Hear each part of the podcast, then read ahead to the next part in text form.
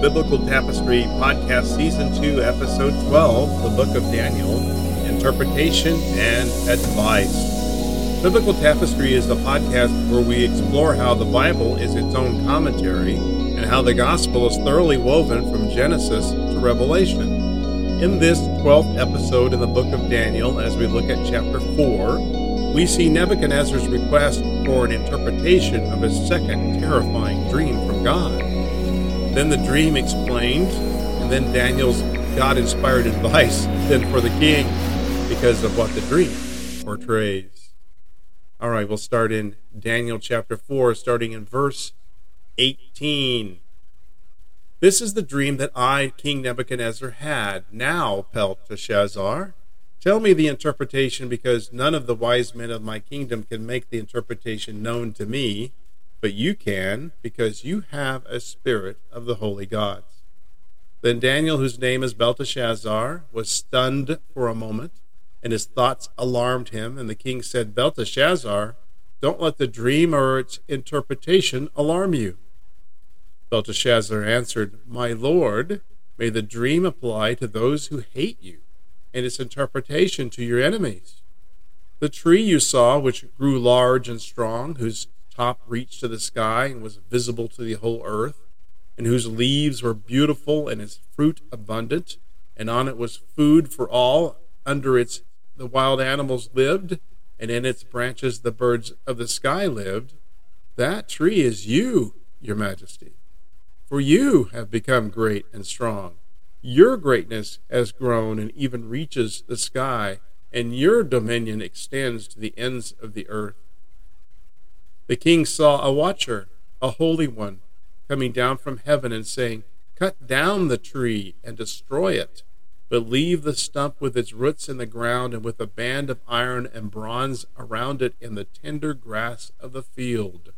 Let him be drenched with dew from the sky and share food with the wild animals for seven periods of time. This is the interpretation, Your Majesty, and this is the decree of the Most High that has been issued against my lord the king. You will be driven away from people to live with the wild animals. You will feed on the grass like cattle and be drenched with dew from the sky for seven periods of time until you acknowledge that the Most High is ruler over human kingdoms and he gives them to anyone he wants. As for the command to leave the tree stump with its roots, your kingdom will be restored to you as soon as you acknowledge that heaven rules. Therefore, may my advice seem good to you, my king. Separate yourself from your sins by doing what is right, and from your injustices by showing mercy to the needy. Perhaps there will be an extension of your prosperity. All right, back to verse 18. This is the dream that I, King Nebuchadnezzar, had. Now, Belteshazzar, tell me the interpretation, because none of the wise men of my kingdom can make the interpretation known to me, but you can, because you have the spirit of the holy gods. Well, in the last episode, we went into Nebuchadnezzar's dream in detail, and much of it is revisited here. Once again, the wise men of Babylon could not interpret the dream even after Nebuchadnezzar told them about it, or perhaps they were too frightened to mention the implications. The king called on the man he put in charge of all of them after his first dream, and Daniel, or known to them as Belteshazzar, is asked by the king to interpret the dream for him. Nebuchadnezzar had faith in the chief counselor's ability because of the special relationship he had shown that he had with his God Yahweh. And that was demonstrated years before by the king's first disturbing dream of the statue. Verse 19 Then Daniel, whose name is Belteshazzar, was stunned for a moment, and his thoughts alarmed him. The king said, Belteshazzar, don't let the dream or its interpretation alarm you. Belteshazzar answered, my Lord, may the dream apply to those who hate you in its interpretation to your enemies. Well, Daniel's reaction to the dream as described by Nebuchadnezzar was one of a very significant alarm, so much so that he was stunned and visibly shaken and was not able to answer the king.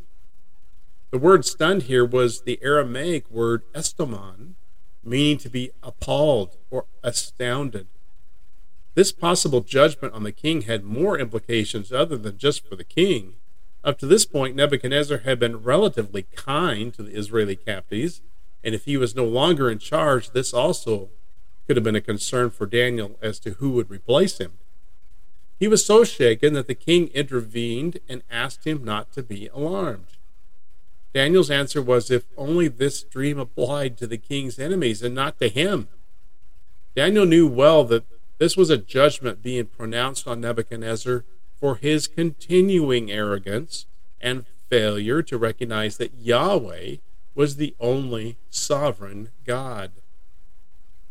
Verse 20 The tree you saw, which grew large and strong, whose top reached to the sky and was visible to the whole earth, and whose leaves were beautiful and its fruit abundant, and on it was food for all. Under it the wild animals lived, and in its branches the birds of the sky lived. That tree is you, your majesty. For you have become great and strong. Your greatness has grown and even reaches the sky, and your dominion extends to the ends of the earth. Daniel knew that this great tree in the dream was representative of Nebuchadnezzar and his vast kingdom. A kingdom that, although not at all altruistic, did indeed provide prosperity and protection for the people of the earth. We have other examples in Scripture where a tree is representative of a man and his pride. Isaiah chapter 2 verse 12 it says for a day belong for a day belonging to the Lord of armies is coming against all that is proud and lofty against all that is lifted up it will be humbled against all the cedars of Lebanon, lofty lifted up, against the oaks of Bashan. And then in Isaiah chapter 10, verse 32, today the Assyrians will stand at Nob, shaking their fist at the mountain of daughter of Zion, the hill of Jerusalem. Look, the Lord God of armies will chop off the branches with terrifying power, and the tall trees will be cut down, the high trees felled. He is clearing the thickets of the forest with an axe and Lebanon with its majesty will fall. And then we see a lengthy passage in Ezekiel chapter 31 about the downfall of Egypt and Assyria, who had grown as mighty as trees, like mighty cedars. And looking at Ezekiel chapter 31, starting in verses 10 through 12, therefore, this is what the Lord says since it towered high in stature and set its top among the clouds, and it grew proud on account of its height, I determined to hand it over to the ruler of nations. He would surely deal with it. I banished it because of its wickedness. Foreigners and ruthless men from the nations cut it down and left it lying. Its limbs fell on the mountains and every valley. Its boughs lay broken to all the earth's ravines. All the people of the earth left its shade and abandoned it. So, picking up in verse 22, Daniel is very clear that the tree was that king. You, the king, Nebuchadnezzar. And then verse 23 says, The king saw a watcher, a holy one, coming down from heaven and saying, Cut down the tree and destroy it, but leave the stump with its roots in the ground and with a band of iron and bronze around it, and the tender grass of the field. Let him be drenched with dew from the sky and share food with the wild animals for seven periods of time. This is the interpretation, Your Majesty, and this is the decree of the Most High that has been issued against my Lord the King. So Daniel now quotes the dream that Nebuchadnezzar saw and introduces the interpretation by saying that the watcher was a messenger from the Most High God, and this dream was a pronouncement against the king. Verse 25 you will be driven away from people to live with the wild animals. You will feed on grass like cattle and be drenched with dew from the sky for seven periods of time until you acknowledge that the Most High is ruler over human kingdoms and he gives them to anyone he wants. This is specific to Nebuchadnezzar that this great and mighty king would be reduced to eating grass like a cow and behave like other animals. Although the term for grass is the Aramaic word asad, meaning vegetables and herbs that may not have just been grass, But this would result in him being driven away from all other people and living beside cattle. So, this type of lycanthropy would be more accurately termed as boanthropy, as he behaved like a bull or an ox. Even at night, Nebuchadnezzar would remain with the cattle, as in the morning he would be drenched with the dew of the night. This obviously insane behavior would last for seven years. Now, some reasoning would remain with the king as this term being seven years, well, it would last until the king acknowledges that he is nothing compared to a sovereign God and then releases his arrogant pride. One man in history who thought himself to be a cat remained gainfully employed for 13 years, says C.F. Keck in his book on lycanthropy. So while Nebuchadnezzar behaved and thought himself to be an ox, he may not have been without total reason, it appears. Although that sounds quite unreasonable. There is a condition called monomania. It is a condition of mental imbalance in which the sufferer is deranged on one significant in one specific significant area, says R.K. Harrison. Verse 26 As for the command to leave the tree stump with its roots, and your kingdom will be restored to you, as soon as you acknowledge that heaven rules. Well, here's the one good thing to all of this.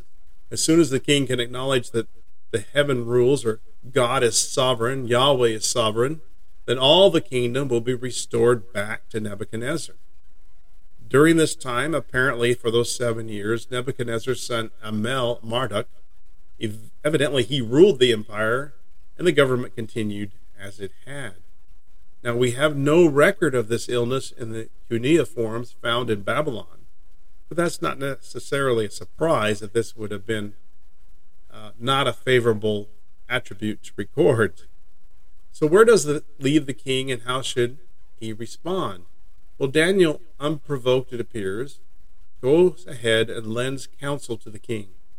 Verse 27 Therefore, may my advice seem good to you, my king. Separate yourself from your sins by doing what is right, and from your injustices by showing mercy to the needy. Perhaps there will be an extension of your prosperity. So, tactfully, the chief of advisors to the king and a follower of Yahweh, informs him that the best way to respond to this devastating pronouncement is that he should separate himself from his sins by repenting. Repenting. Repentance is a change in direction. And that is what Daniel is suggesting to the king. Do what is right. Do not show injustice by showing mercy to the needy. We know the king had all the power and financial resources to help others, but as most people do today, they practice an indulgent lifestyle and ignore the hardships of others. By acting kindly, the king would be acknowledging that he is not sovereign and that God is. Daniel knew that Yahweh had the ability to forgive and perhaps a change in direction and acknowledging Yahweh would forego this pronounced judgment on the king. Now, certainly, this was not a plan of salvation, as works alone cannot save a person. We need a Savior to pay the penalty of sin for us.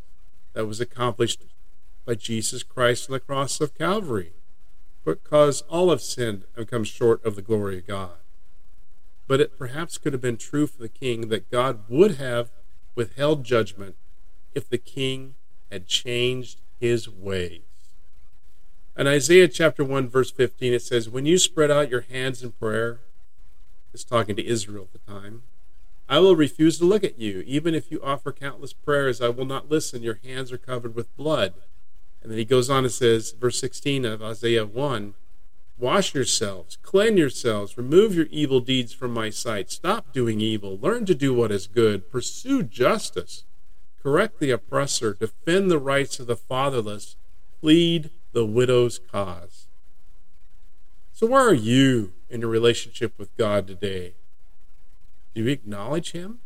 Do you need to repent from a life that ignores God and is so self absorbed? Do you need to change direction and repent and acknowledge Christ as the Lord of Lords and the King of Kings? Perhaps Christ is calling you now to come to Him. I again hope you enjoy this season two study in the book of Daniel. Next episode 13 in chapter 4, we will continue to study God's judgment on the king and the fulfillment of the dream. God bless you today, and I encourage you to spend some time in God's Word. Please note that Biblical Tapestry once again has a Facebook and Instagram page, and encourage you to like this podcast if you feel that it is deserved. God bless and take care.